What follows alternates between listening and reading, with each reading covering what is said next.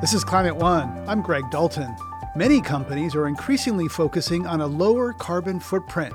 No matter how hard we had tried to make that jacket with no unnecessary harm, it had still left behind 20 pounds of carbon dioxide emissions. Should we trust corporations to decarbonize the economy? If you can create food and fiber with regenerative farming, then that creates healthy soils, which pull carbon out of the air and store it back in the ground. And how can the outdoor industry help make nature more safe, accessible, and welcoming for all? You know, if you can't see yourself in those spaces, then it's hard to feel invited or welcome in that movement. And I think the other part that we really need to address is that there's, you know, a long history of trauma and oppression that connect the outdoors to people of color. What's the role of corporations, particularly in the outdoor industry, in conserving natural lands? The outdoor clothing and gear company Patagonia is known for its commitment to sustainability and environmental health, but its prices often make it synonymous with elite access to nature and adventure sports. Founder Yvon Chouinard began as a scrappy rock climber intent on making climbing equipment and high functioning outdoor clothing. He was a reluctant businessman. Today, the company is one of the leading U.S. outdoor retailers with annual sales more than a billion dollars. Rick Ridgeway is former vice president of public engagement at Patagonia. He's recognized as one of the world's foremost mountaineers, along with Yvon Chouinard and the North Face co founder Doug Tompkins. His new memoir, Life Lived Wild Adventures at the Edge of the Map, chronicles decades of his adventures. Ridgeway says for him, the appeal of the great outdoors started at a young age. One of the earliest influences for me was when I was 14 years old and uh, got a copy of the National Geographic in the mailbox with the article about the first American ascent of Mount Everest. Mm. Uh, and in it was a picture of Jim Whittaker, the first American to climb Everest, uh, standing on the summit, holding his ice axe up with hurricane winds blowing the American and National Geographic flags tied to the axe handle. And I saw that and it disconnected with me. And I said, I, I want to be that guy. And early in the book, you relate a conversation you had with Nima Norbu, one of the, your guides on the American Bicentennial Everest expedition. He says that if Sherpas could make the same money some other way, they wouldn't go on these dangerous trips, especially if they could be home with wives and children. He goes on to say that Sherpas think Americans on this expedition are kind of silly. Maybe, quote, maybe you people have too much money and you don't know how to spend it. So, how do you think about that in terms of, did you think about privilege back in those days? Um, I did. And that uh, story is the first chapter of, of the book. After I saw that article in National Geographic, I tried to teach myself how to climb. Uh, that set off the warning buzzer in my mother's uh, maternal instincts, and she sent me to Outward Bound School as a high school graduation present, and, and I was hooked. So I started going on mountaineering trips, and eventually, even in my mid 20s, that led to an invitation to join the, the second American attempt to, on Mount Everest, following the first ascent in the National Geographic article that had inspired me to start. So there I was in my mid 20s on the highest mountain in the world. And uh, I was convinced I was going to make it to the top. You know, I just wanted it so bad. And then at about the 26,000 foot level, uh, I got sick and I got an infection in my lungs, and, and, that was it. I was, I was knocked down and, and I didn't make the top, but my climbing partner did. And I had to reconcile that. I had to figure out, you know, I had to look inside why I was so disappointed. And it was a mirror looking back at myself, I could see the, the answer to the question was uh, I was disappointed because it was Everest and it was all about my ego and, and not about what I could spiritually get out of an experience like that. And, and, and that became a, a considerable you know, introspection. And, and, and that's why I chose to open the book that way. I thought it was a good way to really challenge this idea that most people have about mountaineers that you know they probably think it's all about reaching the top but what i learned over my lifetime is, is that's not the real goal Mm-hmm. It's a privilege to risk your life for pleasure, for some people, anyways. And you also say that in mountaineering and in business, it's not about taking risks, but managing risks. Say more about that. Well, my experiences as a mountaineer have taught me a lot of things that I have taken from the high altitudes back down to my life at sea level. And, mm. and part of that life is uh, my business life with other colleagues in business, uh, mentors, uh, people like Yvon Chouinard and, and Doug Tompkins, who have been my climbing partners. And I worked at Patagonia for 15 years with uh, Yvon. And one of the key insights was understanding really how to manage risk. You know, you don't want to take a risk on a climb that uh, is going to kill you. and in business, you don't want to take risks that are going to possibly jeopardize the, the health of the business. So, uh, but I think the biggest lesson taken from the mountains back to the way we ran the businesses was what I just told you about the process, about finally learning that it's not about the summit, but it's the footsteps to get there. And you can apply that to business too. And that you can find the real meaning out of the process of running the business instead of some end game of just trying to create wealth for you. And especially if it's just your shareholders instead of your stakeholders. Yvon Chouinard and Doug Tompkins became your mentors as you became this accidental businessman. Uh, you're all skeptical of business and capitalism. You know, why did you continue building a company that was selling consumer goods, and how did you reconcile that with your interest in conservation? It was a, a, a real dilemma. Um, trying to figure out whether we were part of the problem or part of the solution because we were making a lot of stuff. and, and, and we realized right in the beginning that, that no matter how hard you work to reduce the impact of the stuff you're making, uh, it still has a, a, really measurable impact. And wrestling with that was the reason we ran that now famous ad uh, back in uh, 2011 on Black Friday, uh, the kickoff to the shopping frenzy of the Christmas season in the New York Times with a photograph of one of our best selling jackets and above it the headline, Don't Buy This Jacket, because we wanted to shock people to go into the copy of that ad and where we explain that no matter how hard we had tried to make that jacket with no unnecessary harm, it still had used nearly 200 liters of water or gallons to make it. It had still left behind uh, 20 pounds of carbon dioxide emissions. It had still created two thirds of its own weight in waste. And we were wrestling with that dilemma at Patagonia, trying to figure out well, should we continue to grow ourselves? Should we try to figure out how to redefine capitalism so that we could have a, a company that was in stasis that would still survive without growing? And finally, we realized that there was an answer in the emerging science of food and fiber production uh, around using regenerative protocols. So here's the connection. Uh, if you can create food and fiber with regenerative farming, then that creates healthy soils, which pull carbon out of the air and store it back in the ground. And that was an enormous aha for us because if we could succeed in making products out of fibers that we're creating healthy soil, that we're drawing carbon out of the air and put it in the ground, then that shirt that you're wearing right now could actually represent carbon atoms that have been sequestered back in the ground.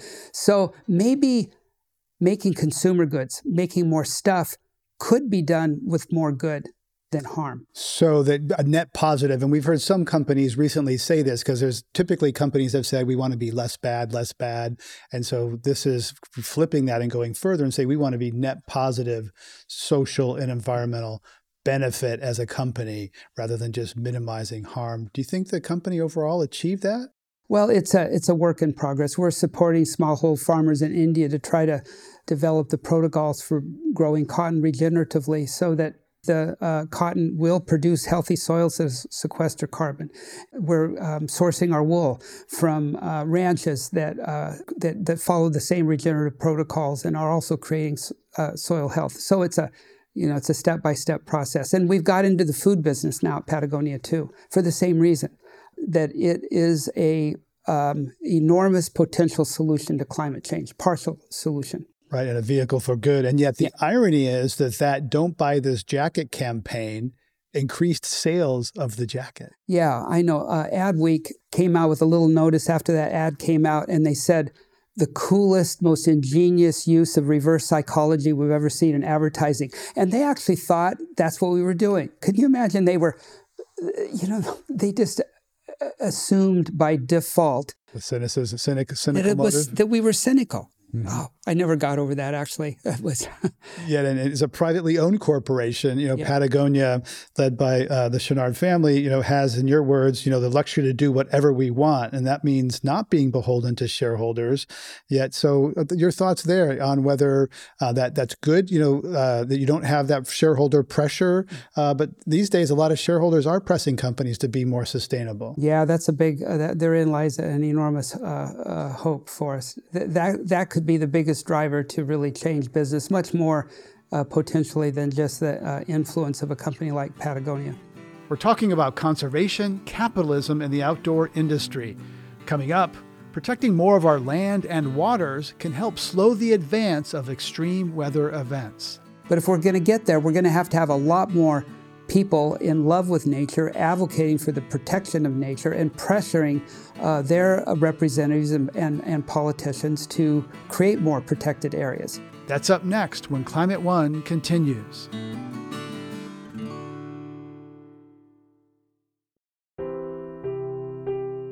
Let's get back to my conversation with Rick Ridgeway, one of the world's foremost mountaineers and former vice president of public engagement at Patagonia. Based on his identity as a mountaineer, I asked Rick what's been the impact on him of seeing receding glaciers and snowpack due to climate disruption. In the beginning of my book, I, I say that I calculated I've spent over f- five years living in tents, and uh, most of that was uh, tents pitched in, in really remote, wild areas, you know, really deep into nature, where uh, I learned over the years and decades to pay attention to nature, to really observe shifts and changes. And as a consequence of that, I was able to see firsthand the retreat of glaciers to the shift in the patterns of migrating birds. Um, I've actually been able to witness it, to witness the changes which used to be measured in geologic time happening in, in human time. Mm. Uh, and that is mm-hmm. astounding to consider that. One of the expeditions I was fortunate to uh, participate in was a, a traverse of uh, Antarctica on dog sleds. And it started on the Antarctic Peninsula on a feature called the Larsen Ice Shelf, where for a couple weeks we dog mushed uh, in the Antarctic winter down this ice shelf. Uh, and I remember one night in the tent uh, hearing the ice crack. And I was used to that because I slept on glaciers where ice is mm-hmm. cracking all the time. But this was a different kind of crack. this was really shallow and sharp. And uh, a few years later, sitting back at home in, here in California, uh, looking at the newspaper, I saw this article about um, a iceberg uh, the size of the state of Rhode Island yeah. breaking off the Larsen ice shelf right where I had been mm. and floating out to sea. I'm, I'm getting shivers because I think that is my earliest climate conscious moment. I vividly remember seeing Larsen, I think it was shelf B, that, you know, this Larsen shelf and a little thumbnail photo in the New York Times before I founded Climate One and saying, oh, that can't be good. You know, in, in 2015, uh, you were kayaking in southern Chile with Yvon Chouinard and North Face founder Doug Tompkins. High waves capsized both of your kayaks, plunging you into 40 degree water. What happened next? Doug and I were in a double, and uh, two others were in um, a double, and then uh, there was a couple of uh, Yvon and another in, in single kayaks. And we were going along the remote coastline of an enormous lake in southern Chile called uh, General Carrera. And uh, the water was extremely cold, but the conditions were near perfect for the first two days. Uh, and then on the third day, a, a wind blew up, and we took the day off. Uh, and the next morning, uh, it seemed calm, but we launched uh, our boats and we headed across the bay towards a point when the wind picked up again uh, very strongly. And this time it was crosswise to our direction. And Doug and I had been having problems with the rudder in our boat malfunctioning, uh, and we were having increasing difficulties keeping the um, kayak pointed uh, down the waves instead of counter to the waves, mm-hmm. and uh, and then we had this crosswind.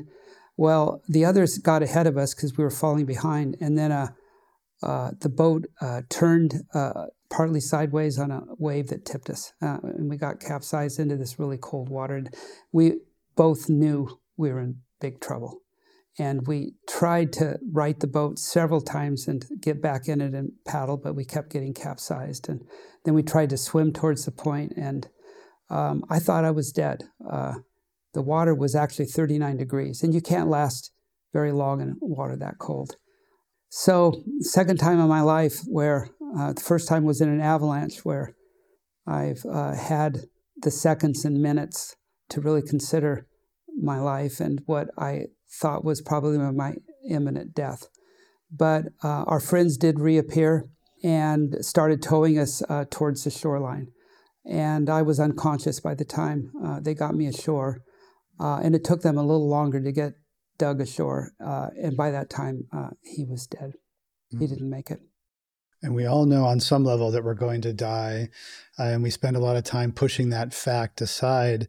Uh, and you talk about how Western culture hasn't always been that way, and that how looking at death, you've had a couple of real close encounters with it, can um, you know change our relationship with with nature. Yeah, um, in that avalanche that I was in with Yvon and two other close friends in uh, a remote part of Tibet, one of my closest friends uh, died in, in my arms, uh, and we buried him on the side of the mountain. And uh, we were in that avalanche for a full minute, and in for a full minute, I thought I was I was dead. And then I had years later this uh, similar second experience with Doug's death, similar in that I also at the same time assumed I was going to die. So I went through that a couple times. Uh, and then just two years ago, uh, my wife of nearly 40 years died uh, from cancer.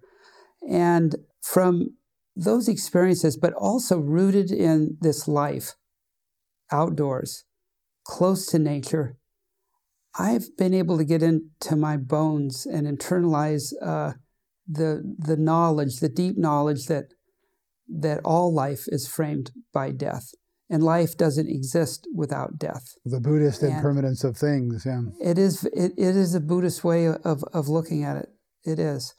And I I credit the time I've spent outside in nature with that realization in a deep way to integrate it inside of me. I think for me anyway, probably more than I ever could have done meditating in a monastery were I to have been a Buddhist. but it's worked for me. And what I've learned from that which I think has given me resilience to deal with the death of, of my friends and, and my wife most recently, um, is this uh, commitment to not turn your back on the pain of losing somebody you love and that you're close to, or maybe even possibly losing your own life, but to confront it, uh, to acknowledge it every day, um, to let it in instead of trying to keep it out.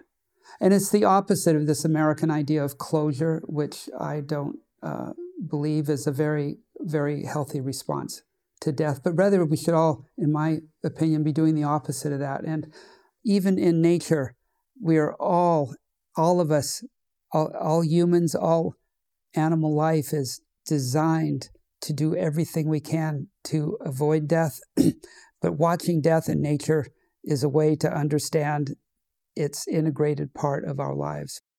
One of Doug Tompkins' legacies is the conservation organization Tompkins Conservation, a private nonprofit organization uh, he founded with his wife, Kristine Tompkins, the first uh, CEO of Patagonia. The group has preserved more than 14 million acres in Chile and Argentina through an approach known as rewilding. Some indigenous observers say that rewilding is aligned with indigenous principles, but the movement has historically been non indigenous, that unintentionally uh, marginalizes indigenous voices. Do you think that's a fair critique of rewilding? It, it bears up, but uh, like most uh, critiques like that, uh, there's a lot more nuance. You know, first, by the way, uh, Chris has had another conservation victory a couple weeks ago, so the total acreage is getting close to 18 million acres now. Wow, that's a lot. that's a huge amount. But you know, this theme of um, of indigenous cultures as uh, stewards of um, nature is a topic that I do address in, in, my book. And, and that to me is a topic that is very, very nuanced. Uh, but I am firmly of the belief that the protection of uh, natural areas uh, in the world, in the main, is better done in the hands of indigenous people than it is in, with, with Western cultures.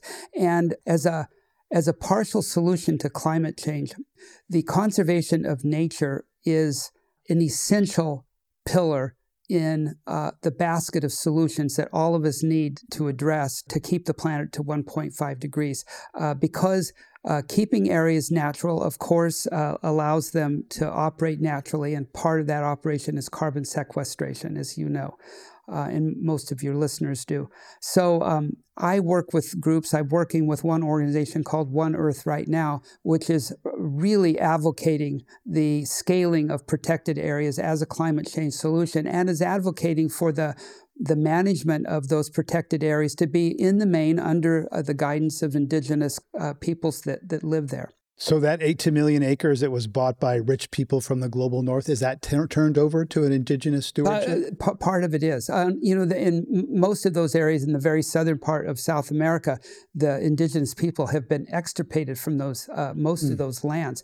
But there is one big park, the biggest of all of them that Tompkins uh, created, Kawésqar, down in the uh, very southern part of Chile and just north of the Straits of Magellan, uh, that is uh, going, it, it, will be uh, managed by uh, the indigenous people in that area. You expressed admiration for E.O.S. Wilson's concept of half Earth, setting aside half of the planet for nature. Does that mean keeping people out? No, uh, it has in the past, but that was the Western concept of protected areas. It came out of mostly the way uh, the British set up national parks in the early part of the 20th century, right through the middle. But now, if you can, it, it's an it's a it's an unsustainable strategy. It just doesn't work long term. Um, and a far better solution is to uh, create protected areas, as I said, under the management of indigenous people when they are committed to managing those lands uh, in long term balance with wildlife. Patagonia mobilized against the Trump administration's efforts to shrink Bears Ears National Monument in Utah, both a, with a lawsuit and a PR campaign that replaced its usual homepage with a black screen and a text that read, The President Stole Your Land. The idea of stolen land is, is fraught given, you know, how a lot of national parks are based on stolen land. So, what was the outcome of that? And did Patagonia collaborate with indigenous people in that Bears Ears campaign? Yes, with several tribes actually uh, at the table with them and the NGOs that were working with them uh, on that.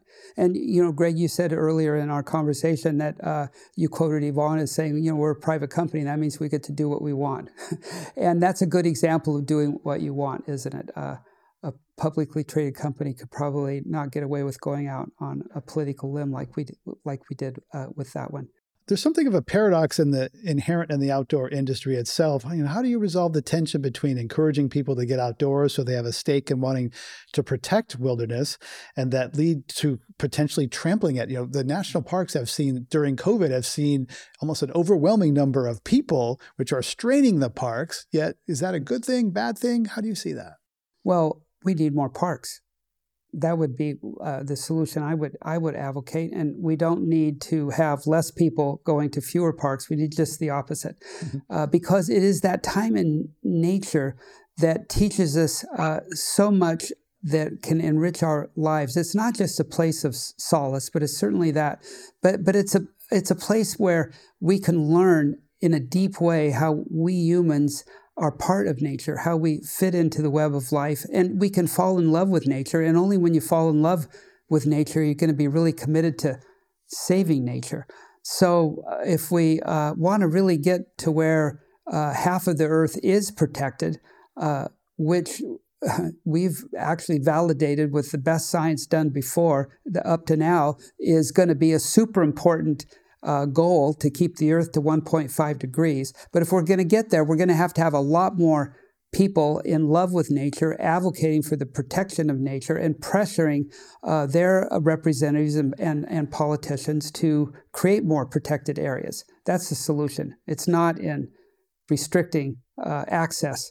But rather doing just the opposite. And looking at uh, extinction, resource uh, constraints, climate change, the root cause is too many people buying too much stuff. So, how do we get at that?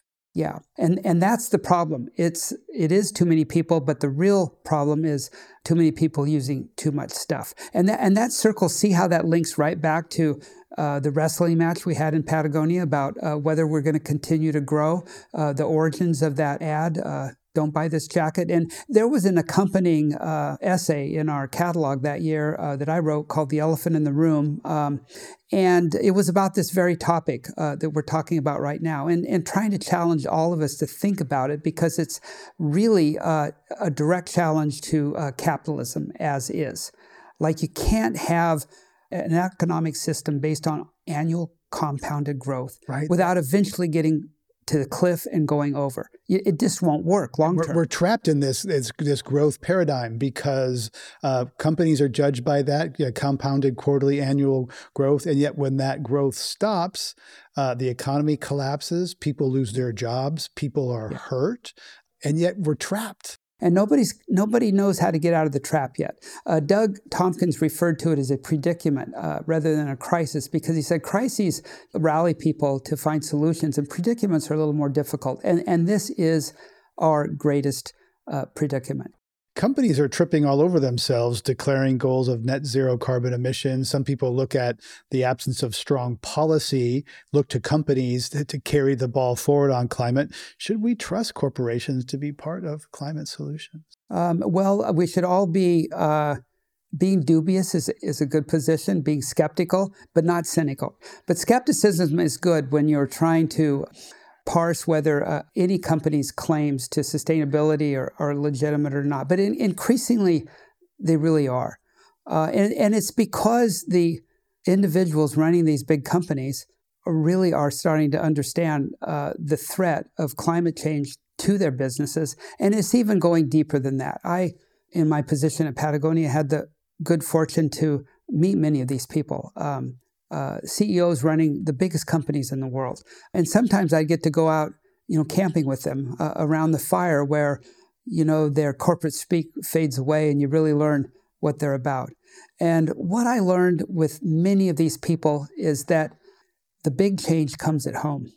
Uh, and the big change for so many of them uh, is at the dinner table when their kids look at them and say, What are you doing about this? Dad or mom.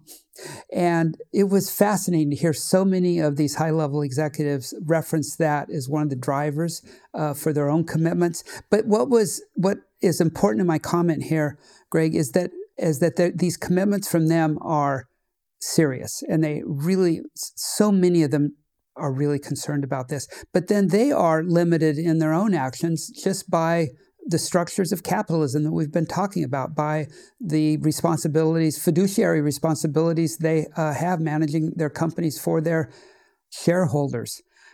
As you start to think about it more deeply, then you start to realize that it's really up to us. It's up to us who are the people buying all the stuff or using the services that these companies make uh, that we're really in in the driver's seat on this because the more we demand uh, from those companies of uh, re- reductions uh, in environmental impact and increases in social justice, the more they're going to have the freedom to do what so many of them already want to do now.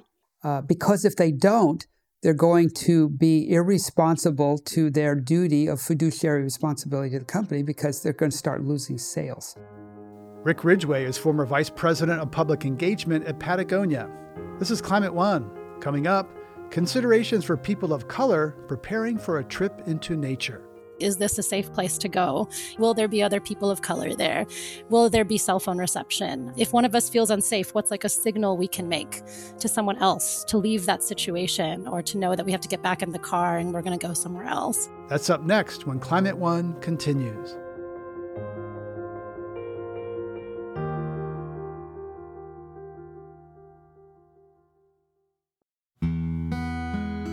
We're talking about access and equity for people in nature and the role of capitalism in the outdoors industry. Amanda Machado is a writer and facilitator whose work explores how race, gender, and identity affect the way we experience the outdoors. She spoke with Climate One's Ariana Brocious. As in so many realms, white people are usually at the center of outdoor adventure imagery and narratives. Why do you think that is? Well, I think the short answer is white supremacy. um, white folks control 98% of land in the US. They own 98% of land in the US. Um, they control 80% of the wealth.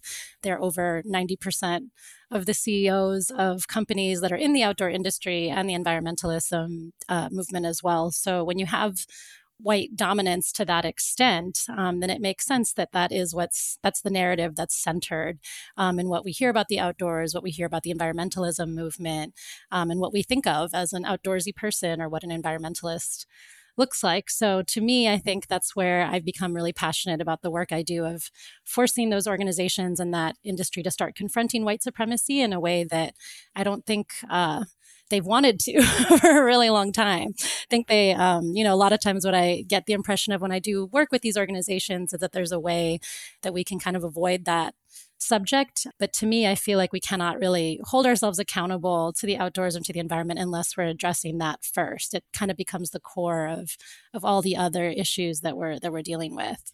Right. So, how do those kinds of imagery and narratives then discourage people of color from taking part in wilderness activities? Well, I think what I've noticed is that, you know, if you can't see yourself in those spaces, um, then it's hard to feel invited or welcome in that movement. And I think the other part that we really need to address is that there's you know a long history of trauma and oppression um, that connect the outdoors to people of color. Uh, we see this with Black folks in slavery, Indigenous folks in colonization. Um, as a Latinx person, I think a lot about how growing up um, farming and being in touch with land and being outside was associated with migrant work, and that was the kind of work that you know was the stereotype of the Latinx community that a lot of folks were trying to get themselves out of and show that we were you know, educated and outside of that kind of realm of labor. Um, so when we have those associations in our in our history and in our ancestry, then it's hard to unpack all that and then reconnect with the outdoors in a way that doesn't feel oppressive and in a way that actually feels liberating and you know couple that with how the the history of that still lingers in outdoor spaces to this day i mean what i think about a lot is oregon is what was the only state that explicitly excluded black folks from entering the state of Oregon when it was founded and in, in, its constitution that was it was a white supremacist state. Colorado had Ku Klux Klan members all throughout its government um, when it was first founded. The highest hate crimes are still and often in places that are outdoorsy, right? Idaho, Montana, Wyoming have some of the highest rates of hate crimes for queer folks, for people of color um, in the United States. So when you think about that long history, the fact that public pools, public beaches, public parks were all segregated until the Civil Rights Act, it becomes even more clear that, you know, people of color were just never welcome in these spaces. That trauma still exists. And unless we confront it, I think it's really hard to re-engage with the outdoors in a way that feels healthy. I know for me when I grew up, I grew up in Florida and it was just pretty much standard that any, you know, time I went to a park or an outdoor space, there were Confederate flags all along the highway and all along the houses leading up to that space. So to me, that was just always part of the deal. I kind of accepted that to be outdoors and to share my love of the outdoors with other folks meant I had to access some of the most racist places in the United States. But I think that's a hard bargain to make and a hard bargain to ask folks of color to make. And I think that's what, what we're grappling with right now. You wrote a piece in Sierra Magazine titled Why People of Color Often Feel Out Safe in the Outdoors. What motivated you to write that article?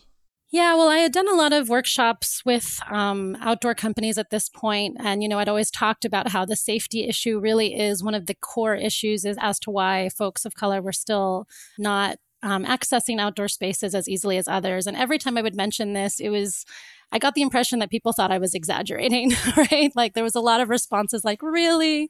In 2020, people still feel unsafe?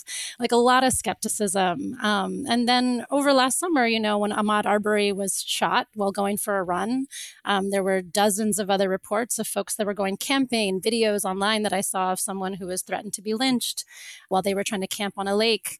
Suddenly it became really clear and obvious through social media what was actually happening, right? And that this was not an exaggeration at all, that this was something that is literally still happening every day. Um, and at the time, I was dating a person of color. I was friends with mostly people of color that I would go camping with. And so for me, it was, you know, so obvious to my personal experience. We would always have talks before going like is this a safe place to go? You know on a scale of 0 to 10 we like what is the poc safety rating here? Will there be other people of color there? Will there be cell phone reception? Um, if one of us feels unsafe what's like a signal we can make to someone else to leave that situation or to know that we have to get back in the car and we're going to go somewhere else?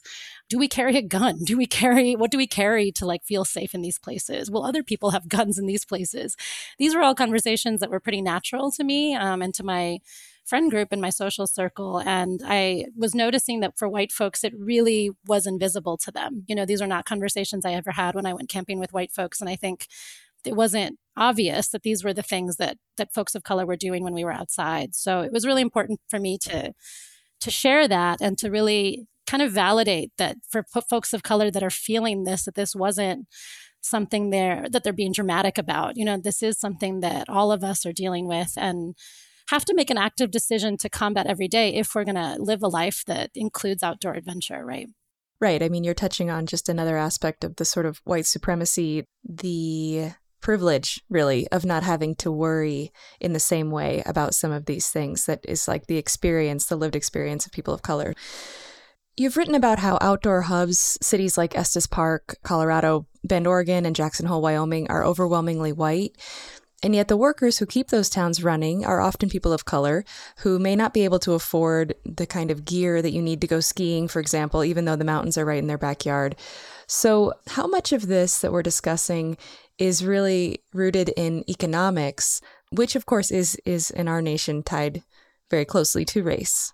Yeah, I mean, I think one of the kind of biggest scams that the outdoor industry has perpetuated is this idea that the outdoors is expensive when it is quite literally the freest thing we have, right? It's everywhere. We have access to it outside of our windows and in our backyards, and literally it's all around us. Um, but we've commercialized it, right? And we've turned it into a commodity. We've turned it into something where you have to buy gear and know the right gear in order to feel like you can access it. Um, we've turned it into a sport or into a competition, and and that kind of that element or that relationship to nature makes it incredibly difficult then for folks who have a different relationship to nature to feel like they're welcome. You know, I know when I first started backpacking and I saw the gears list, I had no idea where to buy all that stuff. I remember my mom took me to an army surplus store because that was the only place we knew that had wool socks and like water resistant pants. I had never heard of REI. I didn't know what LL Bean was. Um, I didn't own a rain jacket. I didn't know what Gore Tex was. Um, so all of those things I think can create, yeah, a, a lot of barriers for for folks to enter enter those spaces. And I think in my work, what I try to do is uh, reconnect folks to the idea that the outdoors can be something that is accessible. And especially for folks of color it's something that's always been accessible to us you know? Like i think of my ancestry my dad is from ecuador. And when i traveled and started hiking there seen folks hiking in the Andes barefoot or with sandals and using, you know, trails in the Andes were used to just go from town to town or to deliver goods or to trade. It wasn't um, a hobby. It was just, you know, a way of being and a way of living and interacting with with the earth. And, you know, for me to to grow up thinking that hiking was a white people thing when I had a dad who was literally raised in the Andes and have an ancestry of, of uh, ancestors that were, you know, connected to the Andes, um, you know, feels kind of ridiculous when I start to think about it in that way, right? Right. And it even influences, of course, the whole food industry as well. I mean, you think about the, the granola bars and the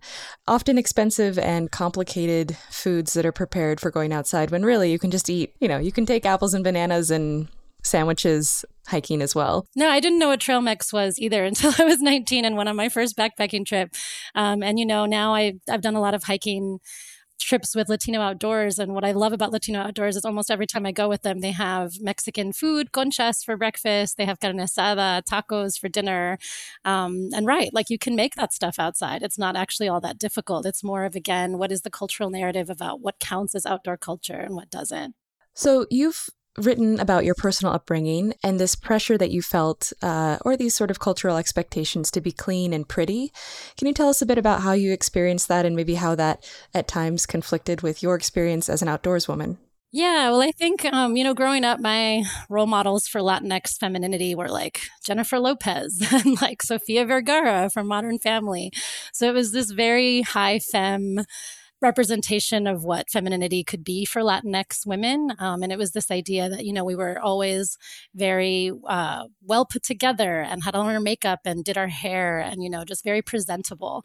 And I think growing up as a Latinx person in the US too, you know, there was, I was raised on respectability politics. I also think I thought, you know, I had to earn the respect of white folks and those in power by looking presentable and looking professional and making sure I never looked dirty or unclean or any of the other things that were like stereotypically assigned assigned to people from from my culture.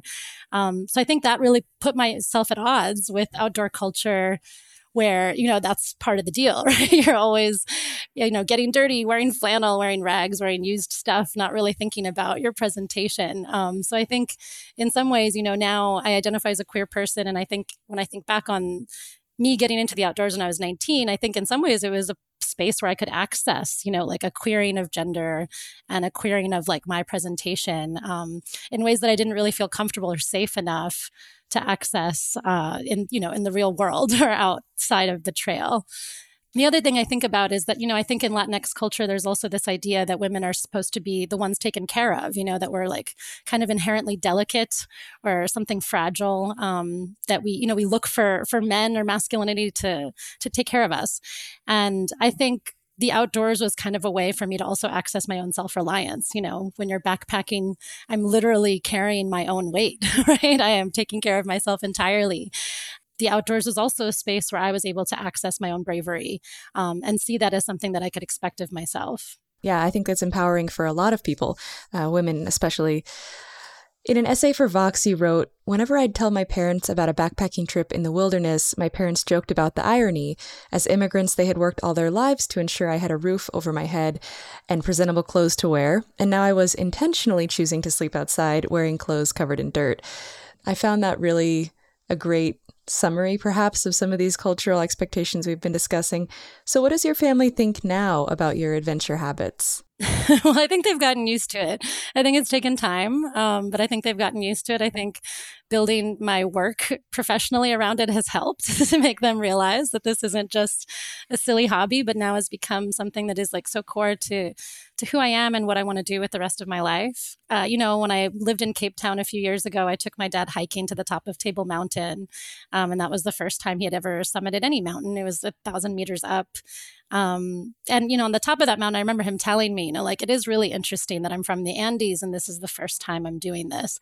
Um, so I think it's slowly starting to creep in, you know, this idea that we were always people of the mountains and we were always people that could connect outside and really starting to question our own severment from that, you know, and how colonization and white supremacy and all these different systems have kind of created that in our in our ancestry and how how we can move away from that.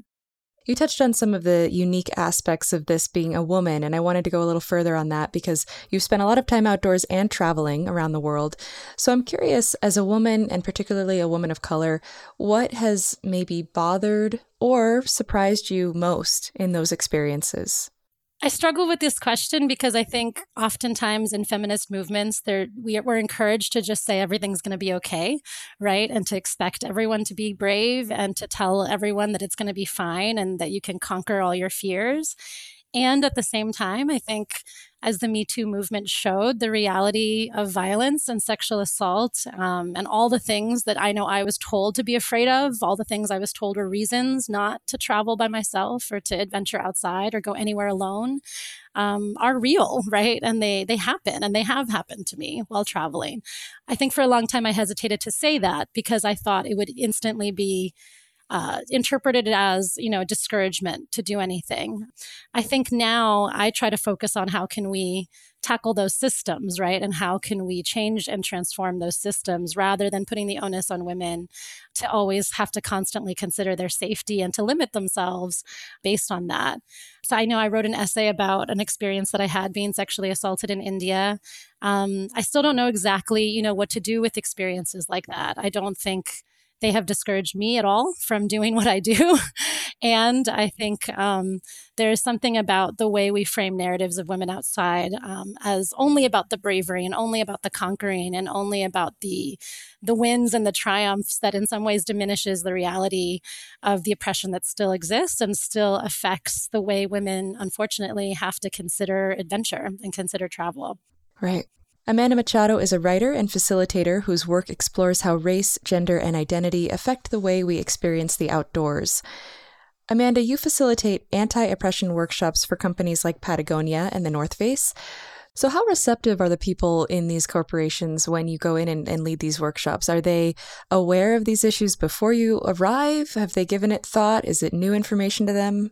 I think that varies. I think, unfortunately, sometimes I'm only called in once something has gone terribly wrong, right? Someone's been called out on social media, or an employee has, you know, resigned, or there's a boycott going on, something like that. Other times, I think, especially after this summer, it wasn't even something so direct. It was just that folks finally woke up, you know, and saw that this was something that they couldn't ignore anymore. Um, so I do see a lot of good intentions.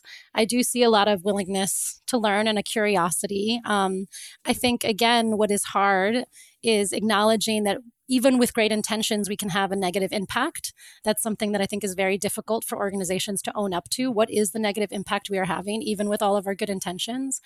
And then I think even harder is the question of like, what risks am I willing to take? And what am I willing to sacrifice and give up in order to achieve justice? And again, I think that sometimes is a really uncomfortable question for them to sit with because it often means giving up money and giving up power and giving up being in charge. And those are things that are really, really hard, I think, in corporate social responsibility industries, you know, in areas uh, for folks to actually to get to that point.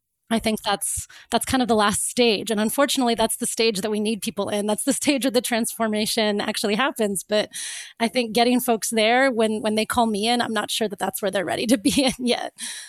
So, have you seen positive changes a few months after? Are you, are you ever called back a second time, or sort of do you have a chance to evaluate these companies and see if they actually make some positive changes?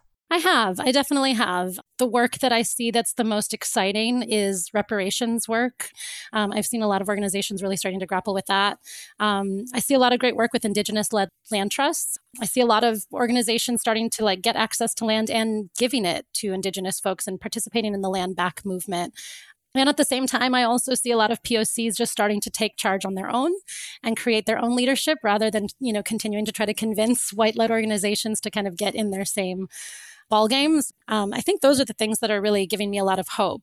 For a white outdoors person who's maybe hearing this information and, and contemplating some of these issues in a new way, what advice would you have for them to make the experience of being outdoors more welcoming, more equitable, more comfortable and safe for other people? Yeah, I think I I think about a graphic that I use in a lot of my workshops. I don't know if you've seen it. It's a graphic that, you know, it's kind of gone viral online at this point, but there's like a fence and people are trying to look over the fence and there's one person that's tall enough already to see over the fence and that's you know the symbol for the privileged person then there's the person who can't quite see over the fence yet and then the next graphic shows equity as giving crates or boxes that kind of lift up the person that can't see so they can see over the fence and that's what equity is but recently i've seen a new graphic that now is called liberation. And in liberation, the fence is taken out entirely, right? So the argument there is that we don't actually have to give people boxes and crates to help lift them up if we start to tackle the root cause of oppression, right? And the root cause of the inequity. That's when real mm. liberation happens. So I actually think at this point in my in my work, I, I try to steer folks away from just thinking of equity, right? We can give folks tools, we can give folks resources, access, scholarships, all those things are kind of the boxes, right? The crates that we've been giving marginalized folks in order to, to let them see over the fence. But I guess what I'm most interested now in the outdoor industry and in the movement is what is the fence, right? What is the thing that's actually blocking all of us from being able to have climate justice, right? And have a healthy planet. Um, and for me, what I think that fence is, is the way that we're actually connecting to the outdoors to begin with, right? And the way that we're actually, the narratives, as I've been saying, you know, that we've framed around being outside. I think in the US, the, the dominant framing is, is that we're conquering nature, that it's something that we explore and that we, you know, we summit mountain peaks. We have all these documentaries, Free Solo, K2 of us, uh, you know, conquering nature. Um, we've created this relationship to nature that is conflict, right? Rather than something that can be reciprocal or something that um, is a relationship, right? Not something that we are separate from, but something that we can reconnect to. So I actually think the advice that I now give to folks is how can we reorient our own relationships to nature in that way um, and help perpetuate more stories that tell that as well, rather than the stories we've been told about outside and nature beforehand, right? How can we how can we reconnect in that way? Um, I think about Kim TallBear. She's an Indigenous activist and writer. And in a podcast recently, she was talking about how, like, in a lot of Indigenous, you know, a lot of stories that we tell about Indigenous movements, we talk about their sites in nature as sacred sites, and how she actually thinks that sacred is not the right word, that it wasn't translated accurately. That for her, the more accurate word to describe the relationship her Indigenous community has with nature is relative. Um, so it's not this place that's supposed to be pristine and supposed to be like a temple that we like don't go to and that we have to take you know, wonderful care of. It's actually something that's more like a relationship, like a relative, like someone we are seeing every day and connecting with every day and communicating with every day and working alongside every day.